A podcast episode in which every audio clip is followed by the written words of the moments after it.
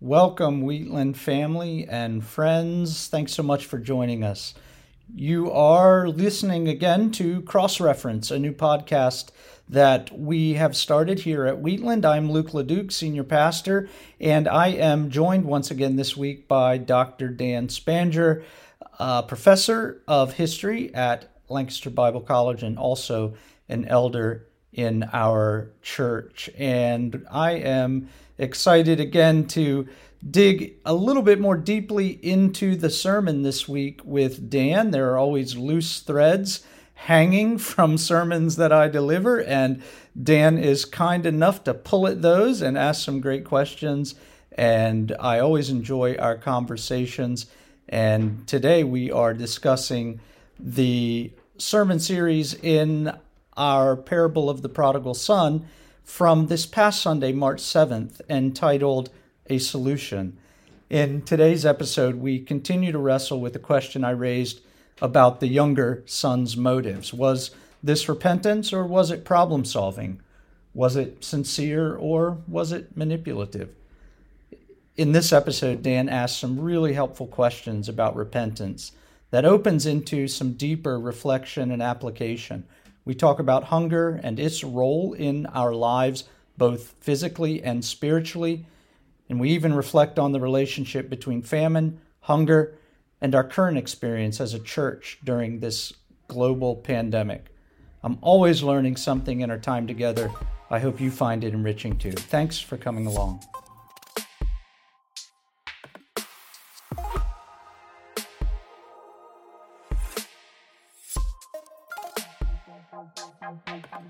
Hello, Wheatland family. Um, welcome back. At some point, uh, Pastor Luke, after about 50 of these, we'll stop saying welcome back. That's right. Um, it's just it's just sort of what we do every week. Uh, we'll find One another. conversation that we keep. Yeah, having. the conversation just always going. So when the mic turns off, Pastor Luke and I are still talking, and then at some point the mic gets turned back on, and we just are keep going. So you can't shut us up. And maybe that's the problem with having a professor and a pastor in a conversation. Oh man, the professor and pastor podcast. Podcast. Oh no. Two people in the world that just don't shut up. Exactly. um appreciated this again like i think you know the sermon that you, you're walking us through this parable again which i think i speak for other people in the congregation that did think there's a lot there's a lot of sundays here for a single parable but um, i think you're introducing us here to some things that are i can see why you slowed down and want to do this um, the one the one i think it was from the middle of your sermon this sunday that caught me um, and i guess as an evangelical growing up where i have it seems the way I was taught was repentance is the goal just for the sake of being repentant. Hmm. And I, when you were talking, and I have this one quote from you that said that, "What is repentance about without reconciliation with the Father?" I, I, I think I paused after I wrote that and thought, yeah, I, I think I've, I think I have the habit of turning repentance into the goal. Hmm. Um, so we, we come with this, we everything pride is the problem, so humility is the solution. So I, I, I've been proud, now I'm humble, and that's done. But you're saying this parable is telling us that that's not that's not enough. Yeah. No, I think that's a great that's a great question that you've asked about repentance because I think I am pointing at that but like going back to your idea that you know growing up in evangelicalism but I think like with our kids that's sort of what we do isn't it um if every one of us whether we have kids or not whether we were a kid and somebody said say I'm sorry you know um, or you do it with your kids. Now you tell your sister you're sorry or whatever you might do. Like we've all done that because we just knew that had to be done. Like that was something that was really important. But yeah, did that bring about reconciliation in Right. that circumstance? I can think of a like 90% of the time, at least for me, where that's not how it works, either personally or when I'm foisting that on my own kids. Right. But yeah, I think that brings up a good question then. So, what is repentance for? And it, it feels like, it feels like to me that what we're seeing in the story is this process that won't allow us to just be formulaic Hmm. with um, confession and repentance and reconciliation or restoration. Um, and I think when we when we stop back, when we step back rather and try not to decide exactly when in the story this happened or when in the story that happened, but begin to see all of it together, um, ending in uh, as it will end for us, not this Sunday, but the next Sunday, um, this feast. It seems like when we can see it as a process, we become less concerned about at which point the we actually can pin uh, full restoration mm. or or you know pin certain motives mm. during the confession and rather see this whole story is a story from the beginning of restoration and and i think it helps to go back too to look at earlier to the two parables that this is set as the third and final in mm. where the focus is on let's see the shepherd who's going out seeking his sheep and the the woman who is seeking her coin and now the father who is seeking his son but um, yeah, this idea of repentance leading to restoration or reconciliation, I think that's the big idea to get. And I think, at one sense, I, I'm open to people like questioning, well, how can you say it at this point he's really not repentant?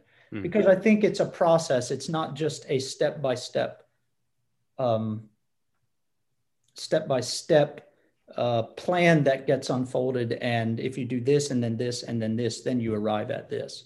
Well, and there's and there's another component there that I, I find intriguing. You're right. Okay, so right. So there's not the minute you repent, that's sort of the conversion tactic, right? You come, you say the words, you repent. So we've got the conversion happening here. Um, and there's some issue with you know you saying, and I think we've all wrestling with. You're telling us that when he when he decides to go back to his father, this is self assertion, not mm-hmm. an actual sincere repentance. And we can talk about that. But but the idea too that it's it, it's always been sort of even in my mind that it's when you finally come in humility and say sin is my problem, and now I'm repenting of that sin, that it's done you know and so I've, I've found the requisite humility i'm supposed to have um mm-hmm. and, and I've, I've, that that i think sometimes that feels like to me the stopping point which right. I, I, guess as you say it really is artificial. I mean even even if i repent to my father or someone i hope that there's a relationship on the other end of that. Right. I don't know if with god i often feel that. I think i often feel my job's to repent and that's done now. Right. But that has to go somewhere. So i mean i mean I, what you were saying it seemed to me you could repent and actually use that as an example of self-will than mm-hmm. actually an yeah. effort to be back in a loving relationship with your father yeah yeah and i think i i think i think that's exactly the way i've been feeling and reading this story is that what the father has in mind and I, I think i said this in a couple different ways in the sermon but what the father has in mind is just so much bigger than the imagination or hope or faith that the younger son has for mm-hmm. how this story will end and mm-hmm.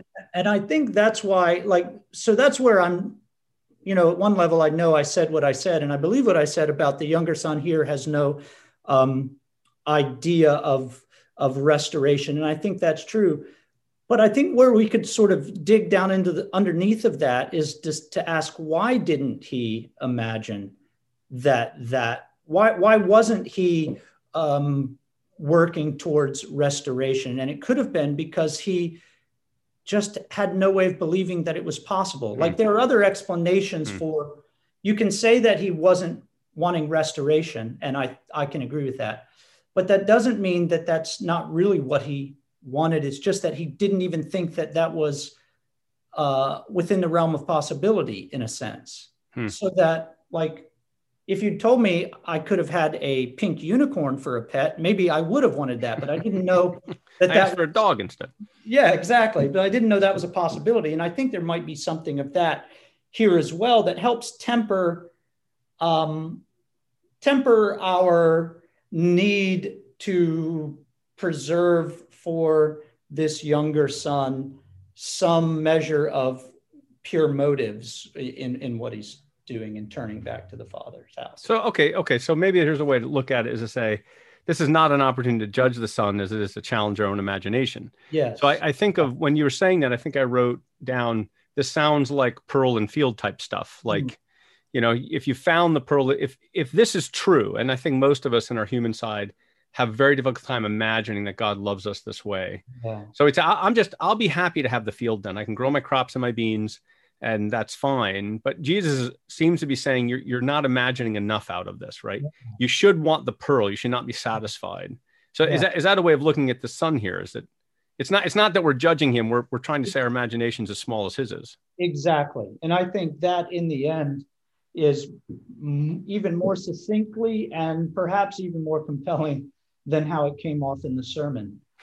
and as I think about it, like as a pastor and counseling um, our people, um, I find this over and over again. It's it's like there are there are two ways to navigate the world, and both of them are ditches in one sense on either side. But the one is that everyone loves me, and I can't imagine anybody would have any trouble with anything I say. And and we've met those. I know people. that's where you are, Luke. Yeah, exactly. That's your ditch what, what's your problem, people? But but the but the other one, and I see this over and over, Dan, and I know you as you you work with students, and I'm sure that uh, people trying to pass one of your history courses have existential crises coming into your office. I ensure that that's the case. Yes, I do this. Meltdown. But but the other side is this fundamental inability to believe that we can be loved by God or another person. Hmm.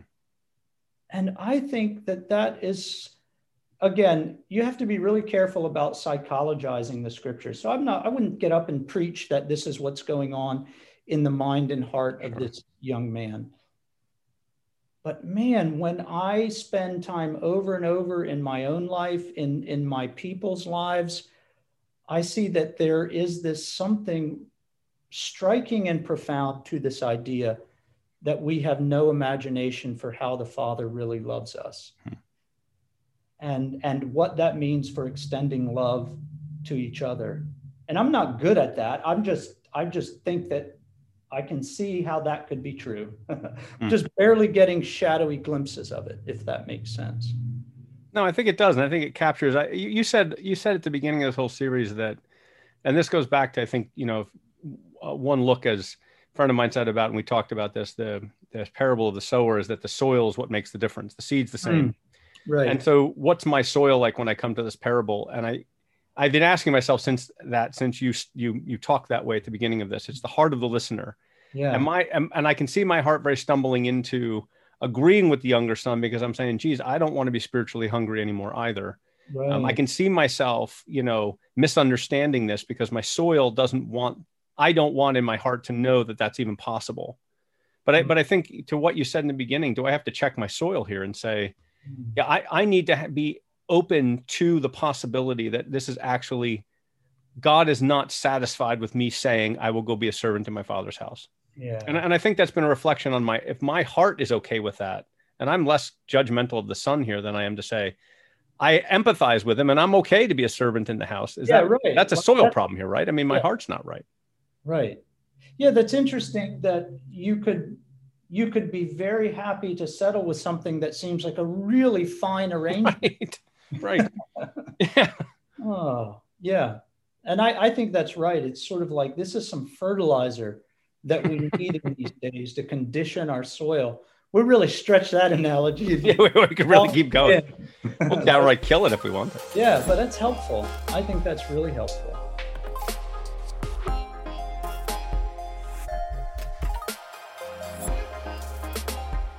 I want to jump into something else you said that I had never heard before, and I, I'm okay in saying that because I I sure. haven't heard lots of things. But yeah. um, I often think, oh, I've been through seminary. I should hear these sorts of things before. But I had not heard the voice of Pharaoh in the mouth of the young son before out of Exodus 10. I actually, when you said it, and I wasn't disbelieving you, but I had to open my computer to read it just to be sure I understood what was going on. Um, and I'm sure the translation from Hebrew to Greek here, maybe it's out of Septuagint yeah. the wording is very similar i'm not sure but it does look very parallel Un- unpack why why that's really all that important yeah No, and I I must admit that I had never seen that until this guy Kenneth Bailey that I've mentioned a couple times that I found really interesting and helpful pointed it out in in the book. Um, and he just pointed out that this is a rehearsed speech that um, has been used before. But it got me to thinking um, about the context in which it was used. So I went back to Exodus and I was looking around there and poking around that passage in Exodus, Exodus, and it, it just became more profound and convincing to me that this was important because of the very fact that this is a parable, right? Hmm. So it's not like Jesus had to deal with what some character actually said right. and, and we have to make sense of it. No, we can put all that aside and say, okay, Jesus is making up a story for these people who are upset that Jesus eats with sinners. And he's making up a story and he's grabbing words and phrases from what they know so very well hmm. and telling it in a way that they can understand it. And when I began to think about the fact that, oh, you're right, like, and, and I think parenthetically, that's something we always have to keep coming back to as we're walking through this. This is a story and it's meant to sort of be gaudy, if that mm. makes sense. You know hmm. how if if there's a real story, it's not nearly as neat and tidy. You got to embellish it. Right. But because this is this is a I don't want to call it a fake story, but you understand what I mean that Jesus devised this mm-hmm. in order to make a very big point. It'd be like um I don't know, he can he can put pink hats on all the girls and blue hats on all the, the, he can use all the stereotypes that he wants to use hmm. because this is a story that he's making up so he grabs the stereotypical um, insincere uh, person who has exalted themselves against god's authority uh, from the whole old testament in, hmm. in pharaoh and so that just began to help me help bailey's point that the son has not yet sincerely repented at this point because of that fact. Mm. And uh, for me, that was helpful. Well, and I and I, I think this actually goes to something you told us a, quite a while ago when you were looking at Exodus, and you've you've said to us that this is the the founding metaphor story of the entire Christian story. So for Jesus to go back to that, he's mm-hmm. he's doing something uh, uh, typical. I mean, he's trying to find a type of a person who would reject. So Pharaoh is real, Mm-hmm. But at the same time, you have a type of a denier or a type of a person that right. maybe self will is a thing. But I think what I heard from you on Sunday was someone that's willing to pragmatically pass a deal with God exactly. to get what he wants out of it. And I think yeah. so. So it's historical, but it is actually paradigmatic or typical. Like, yeah, it's just beautiful. And like you've said, Exodus is the great narrative for Israel. Yeah. Um, these leaders know that story and they know how it works and they've used it in their own self-understanding and and for their current situation and for their future history. I mean, they've they've got all of it uh, right there at their fingertips. And and even as I went back and was reading around uh, what's going on at this point in the Exodus, it was interesting to me that this these are the words of Pharaoh.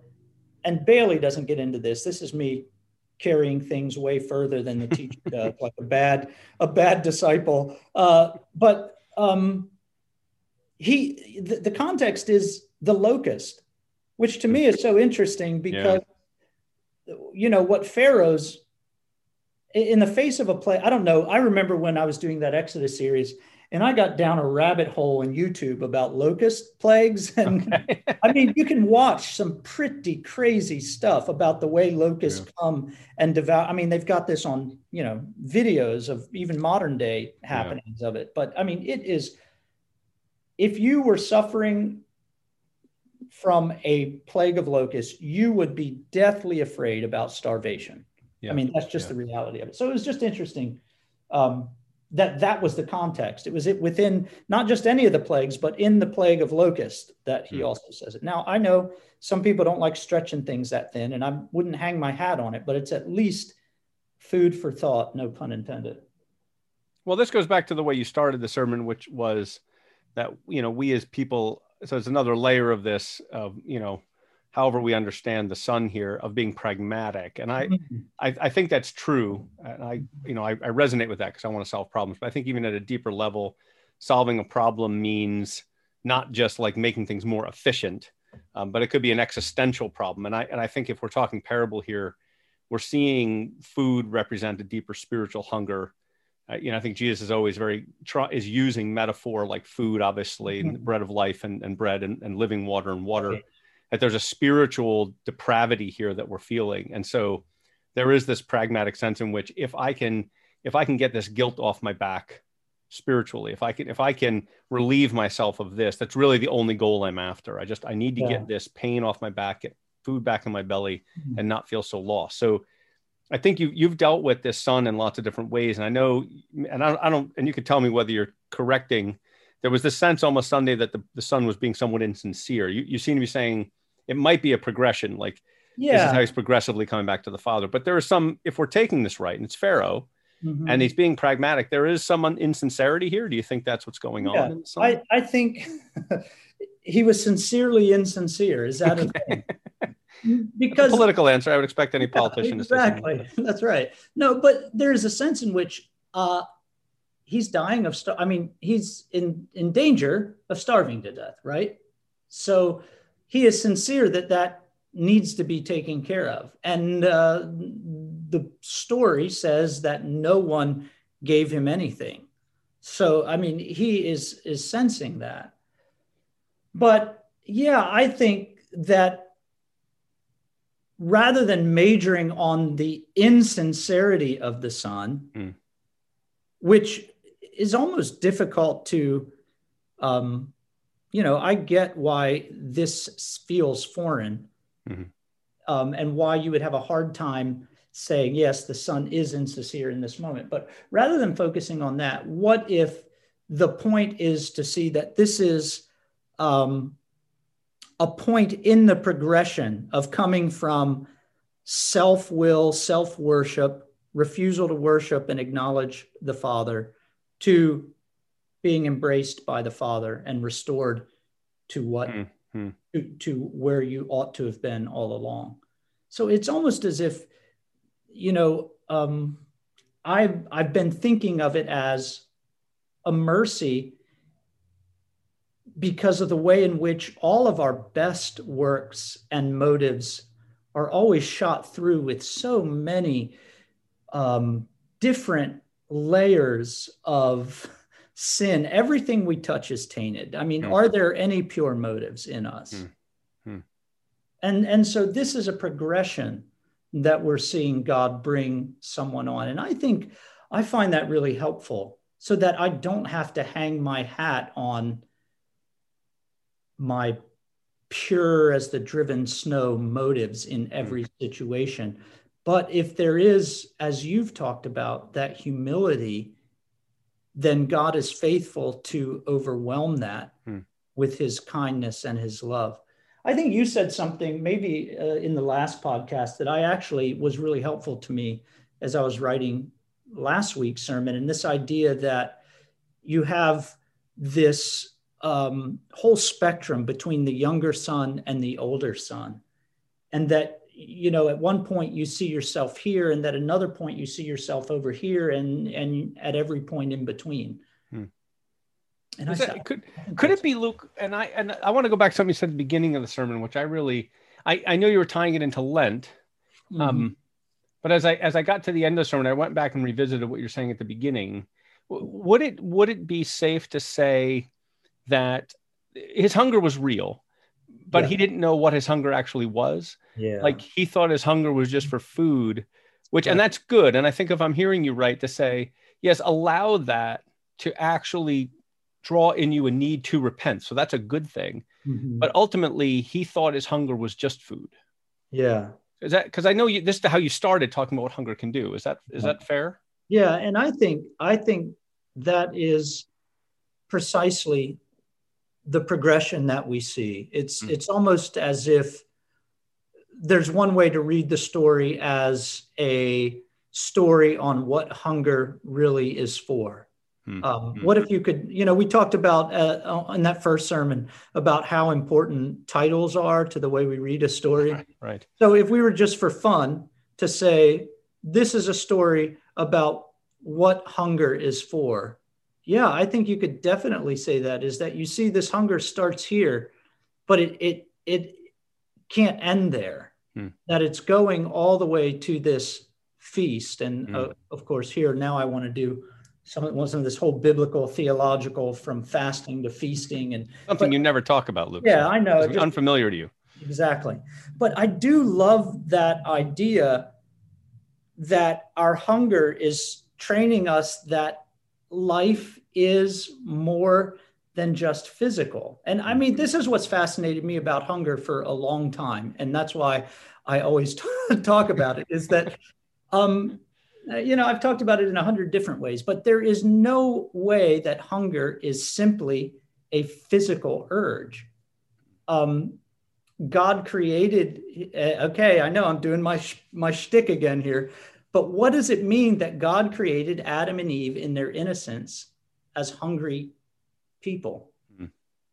That their eating was a spiritual endeavor. And I guess we confess this at the end of the day uh, in our in our sacrament of the Lord's Supper. Mm-hmm.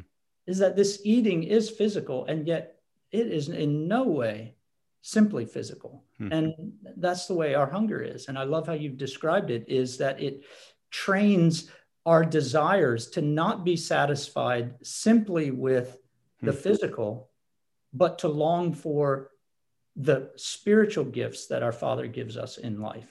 Hmm. Well, to your point, I mean, if you follow the story along, um, the Father doesn't show his love without feast. Mm. Um, so, mm-hmm. in a hmm. sense, you know, it's either it's either the best way to the feast was through the Father, or you know what you really wanted was love with the father which now comes in its fullness through a feast. I mean right? I mean it, right. it's two ways to look at it. And he's yeah. obviously teaching us to look at it a, certain right. way here. And and in a sense you know i think in the sermon this sunday oh, i got to stretch it. It's like i got to uh, do something with this soup because i've only got two verses to deal with this sunday. Stone soup is running out of seasoning. Yeah i got to stretch this bad boy. But um basically the point I'm going to make is that the father's actions in coming to him, and we'll talk a little bit about what it means that his father comes to him while he's a long way off, and his father saw mm-hmm. him, mm-hmm. compassion, and ran and embraced all of this stuff. Um, but but the idea that the father doesn't that the story doesn't end there is exactly what you've said. That after all of this fasting, there had to be this feast that the father puts together in a matter of moments uh, with a and that's the following week. But um yeah it can't end with simply uh okay we've kissed and made up. Hmm. but that the way we know that we have been brought in is through a very physical thing that actually meets the thing that you thought you wanted but in a totally different way so uh, th- this carries me to one of the things you concluded with was, um, which now correct me if I'm wrong. I, I understand how it ends this way, but I think you are looking through possibly what Christ has said in other places to pull this out. Um, you said something to the effect that Christ, that God never ceases to pursue us mm-hmm. into relationship, um, which I think if you're maybe you're thinking multidimensionally here, that God mm-hmm. is providentially bringing the son to ruin so that he'll come back. Is that is that how we look at this? Because I think what you've been saying all the while is it's not just that the son randomly comes to this conclusion, but somehow this is God's good mercy yeah. to draw the son back into this moment. I think I'm playing off of my growing sense of the reality of God's judgment for his children as well. That idea, so you, you might have heard in the sermon that um, I, I, I kind of hinted at a couple of times that while the son, yes, in our sermon from uh, when I preached two weeks ago, did try to say his father was dead, there was never any sense in which the father quit being a father to the son. Mm-hmm. So that, like, no matter what the kid was trying to do with his give me my money, you're dead to me, kind of all of that stuff, all of that had not one um, shade of matter to the father's commitment to be the father throughout mm. this whole situation. Mm. And, and it reminds me so much of Israel's story, I think, so that when um, God is judging his children, he almost always gives them what they demand. Mm. And when he gives them what they demand, they wind up in the most outrageous and impossible places. And so you see Israel, um, Adam and Eve demand the fruit, they go into exile. Um, Israel demands meat, and well, just I, I don't want to walk through it, but you you have an imagination to say, oh yes, of course, at every point they want a king like the other nations, and so what does right. he give them? He gives them a king with all of the taxes, all of the manipulations, all of the um, awful things that that can go wrong mm-hmm. when you have a human king. Eh, so it, it goes on and on. Um, and I think that's what we see here uh, so when you so when I think of the father uh, bringing his son to this point purposely, he does it by giving the son precisely what he demanded in mm. verse 11 the share of his property. But through all that, he doesn't give up on his son. Hmm. He continues to be his father. He just, uh, like, I can see where I might, if Basil comes to me and says, "Give me what's well." First of all, good luck, buddy. But um, there ain't a lot there. That won't, that won't get him all the parties you talked about. Yeah, that's right, exactly. But but I I could see myself saying, "Okay, fine, take it, you little brat, and don't ever talk to me again." That sort of thing. But this is that sort of different father that is letting letting his child have what they demand in order to bring them all the way through and to the end of all of that in order to give them what he wanted to give them from the beginning hmm. which was a which was this rich sonship and and a home in the father's house and and a feast. One of the things i'm getting from this which i appreciate is i think we take things like parables and we can reduce them down into you know moralisms you know so you know so repent or whatever. But i hmm. think what you're helping with not only is, is trying to read the parable from the perspective in which it was written so we understand where the true values and problem like what's the actual problem with the son is different if you're reading it from an eastern mindset than our own. Yeah. I think it's this other piece too that we we have to see jesus you know statement or what he's trying to communicate inside a larger historical narrative he's not talking he's not just grabbing someone on the street and saying let me give you a moral parable about how to repent he's talking to israel in this long history mm-hmm. of mm-hmm. trying to get what it wants rather than turning back to the Father. And it's almost this culmination in Jesus of all of this, yeah. all of things that's happened with Israel to now, which yeah. I think then helps us look at it better rather than just moralizing it. It's how God is loving his people and how we're a part of that story. Mm-hmm. mm-hmm.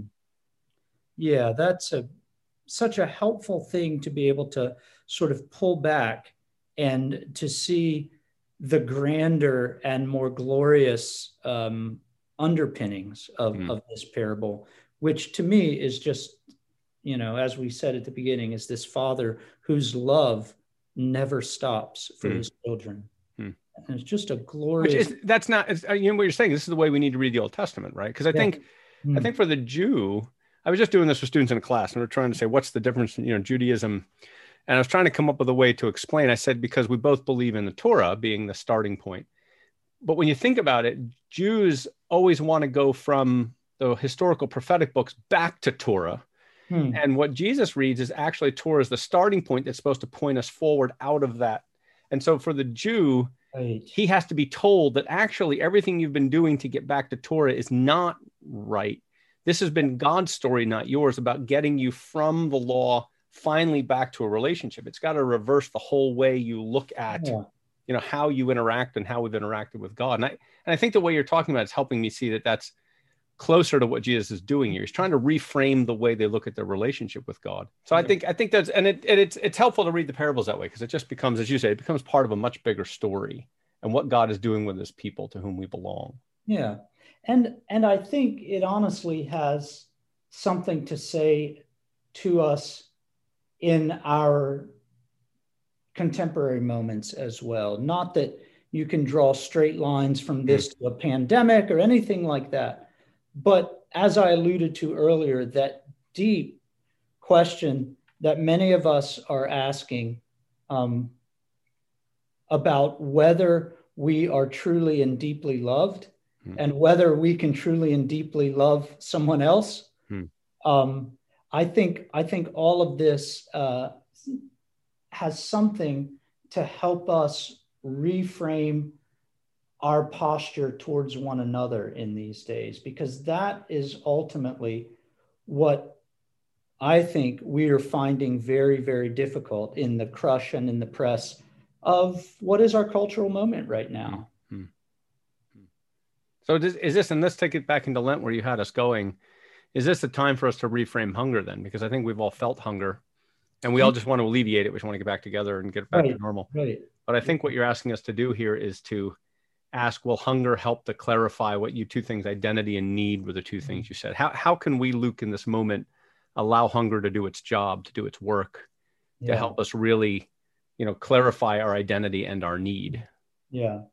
I think I think there's a couple of things that I've been doing in in in Lent that are not perfect, but have tried to help me answer that question, and that is to um, experience real hunger. Hmm. Not and and again, I'm not. I'm the last guy to get up and and make rules about this is how you must be doing that That's not it at all.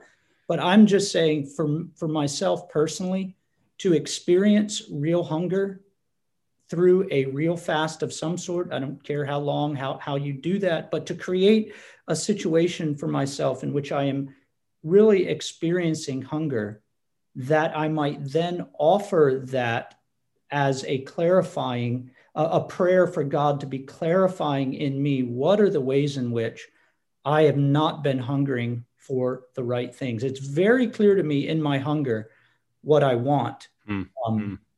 But what if what if what I've been wanting in my hunger is not the right things? And mm. I think experiencing hunger rather than simply rushing to satisfaction, and okay, I'm going to tip my hat here, even just giving up a thing or two for Lent, I think experiencing hunger is a different animal than just giving up um, sweets for Lent, or which is all good, and and you can experience hunger in that for mm. something. But I think experiencing hunger for something and then replacing it with, I don't know, sugar free ice cream is not the same thing as experiencing real hunger as an acknowledgement that I am a hungry person and I know I have not always been hungry for the gifts that God intends to give me. I've been hungry after things that I want to spend and and consume for my own good and not for the uh, out of love and sacrifice for this one who has given himself for me and for one another so that's one thing that i've been doing is to take it as if hunger clarifies is hmm. which is what i was arguing and i was trying to argue from the parable then i want to invite that sort of clarity in my mm. own life mm. um, and then one other thing is is that in my hunger to, and I'm coming back to this over and over, Dan, myself, is that I am truly loved by a father who meets that hunger with his gifts. And, and that's been an interesting um, to find myself, even in difficult places, to be someone who is being fed, to not just feel the hunger, but to experience the satisfaction and know that every good gift comes from the fatherly hand of God to me.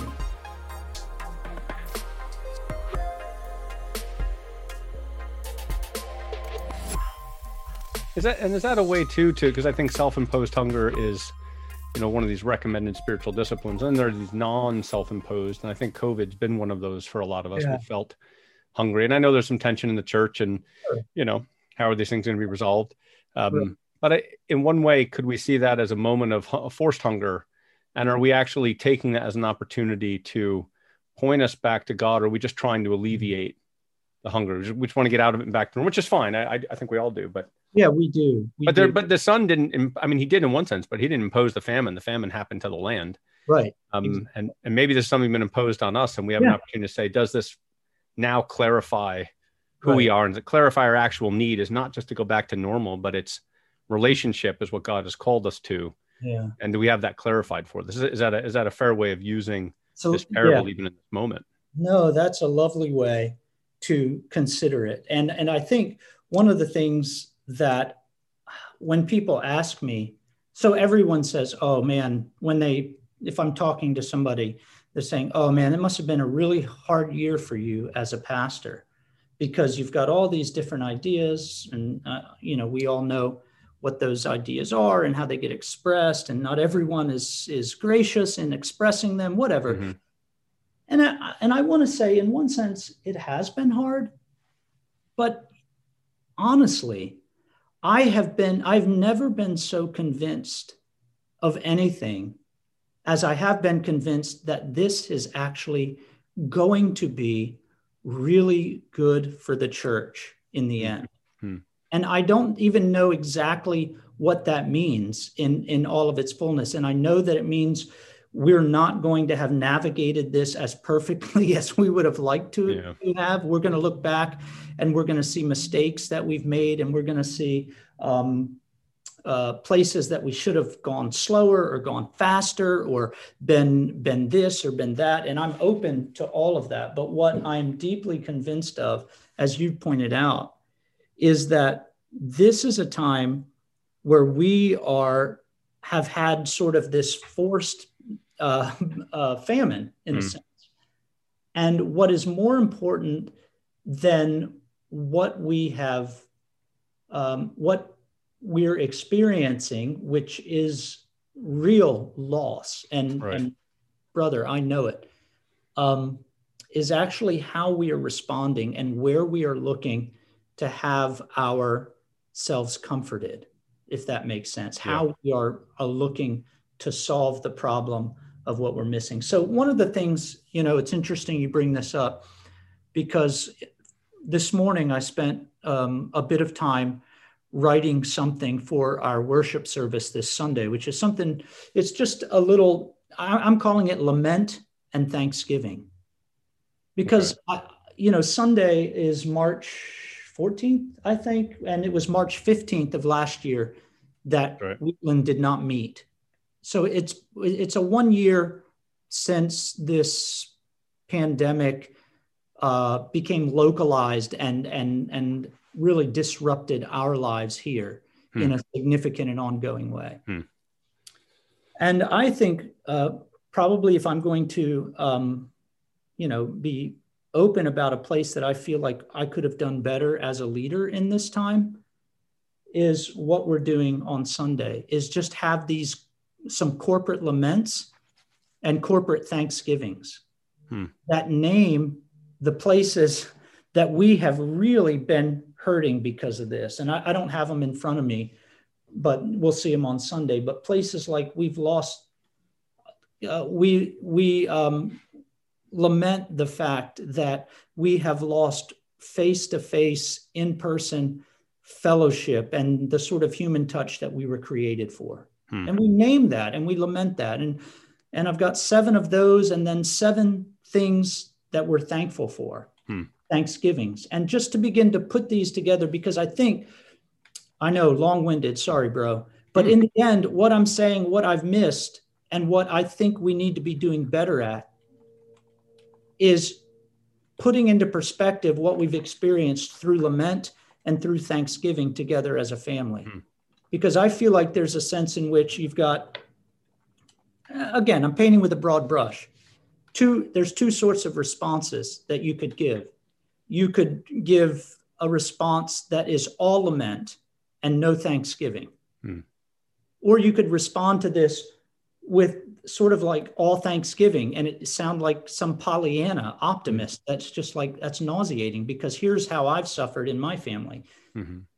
But I think bringing these two together um, as a family on this one year anniversary of at least our own sort of uh, acute sense of what of, of the pandemic in, in Lancaster and in our fellowship is sort of a way that I want us to take a step forward towards processing it all hmm. a little better and, and a little more openly and together with hmm. both things held together lament and thanksgiving because these are the biblical these are the psalmist's approach to difficulty hmm. and um, it doesn't answer all of the problems that we all have with with this or that but it does allow us to hear and take up on our lips together both both of these at right. once right well and that's where the i think the parable becomes very real for us it's not just a moral story it's a lived experience that we i think in that light we really live out pretty much this younger son frequently. We we see pain we just want it ended. We see difficulty we want it over. Um, and of course we do and that's a good thing. Um, yeah. but for to what end? I think this goes back to the question we started with. So what's repentance for exactly?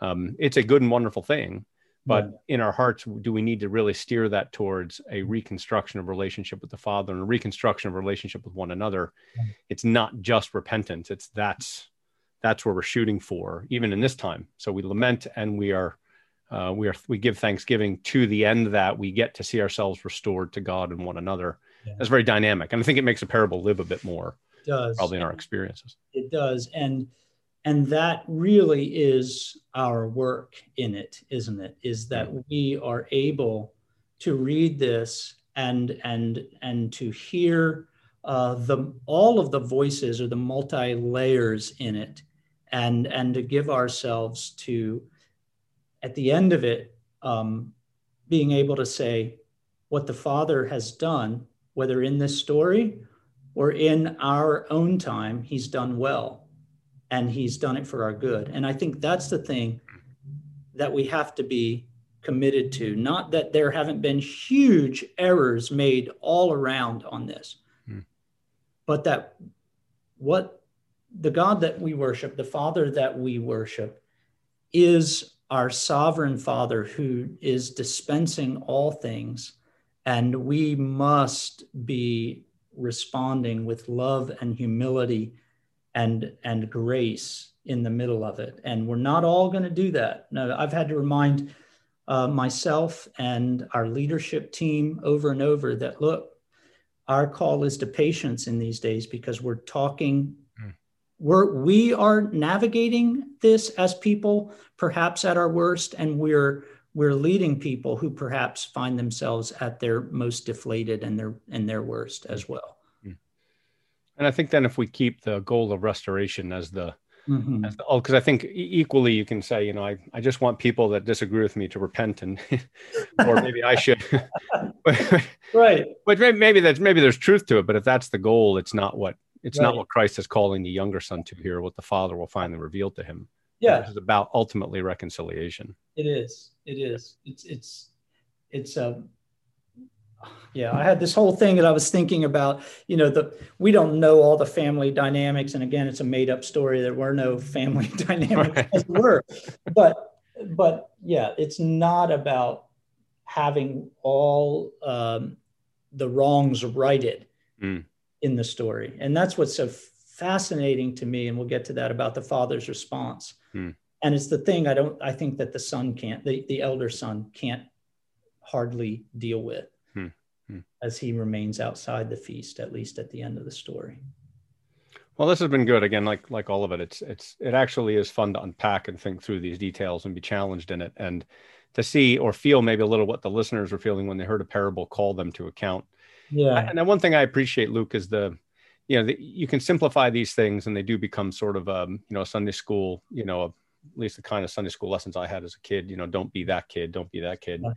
Um, but it, it, really is complex and it really cuts to the marrow and bone of what we struggle with as human beings and as creatures. So, and yeah. I think, I think it, it, you've helped me say, you're not arriving at an answer in all of this. You're just trying to see how God is leading us through this and what he's calling us to. So I, mm-hmm. I find that life-giving and difficult, but helpful.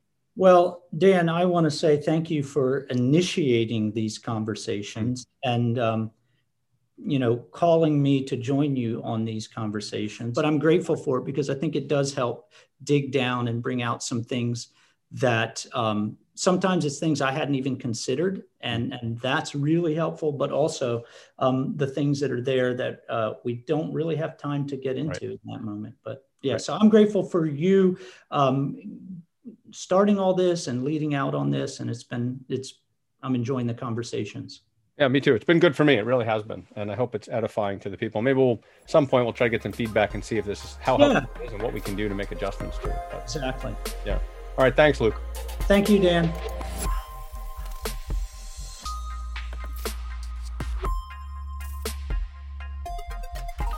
Friends, thanks so much for joining us for this episode of Cross Reference, a podcast of Wheatland Presbyterian Church. You can learn more about our church and discover additional resources on our website, wheatlandpca.org.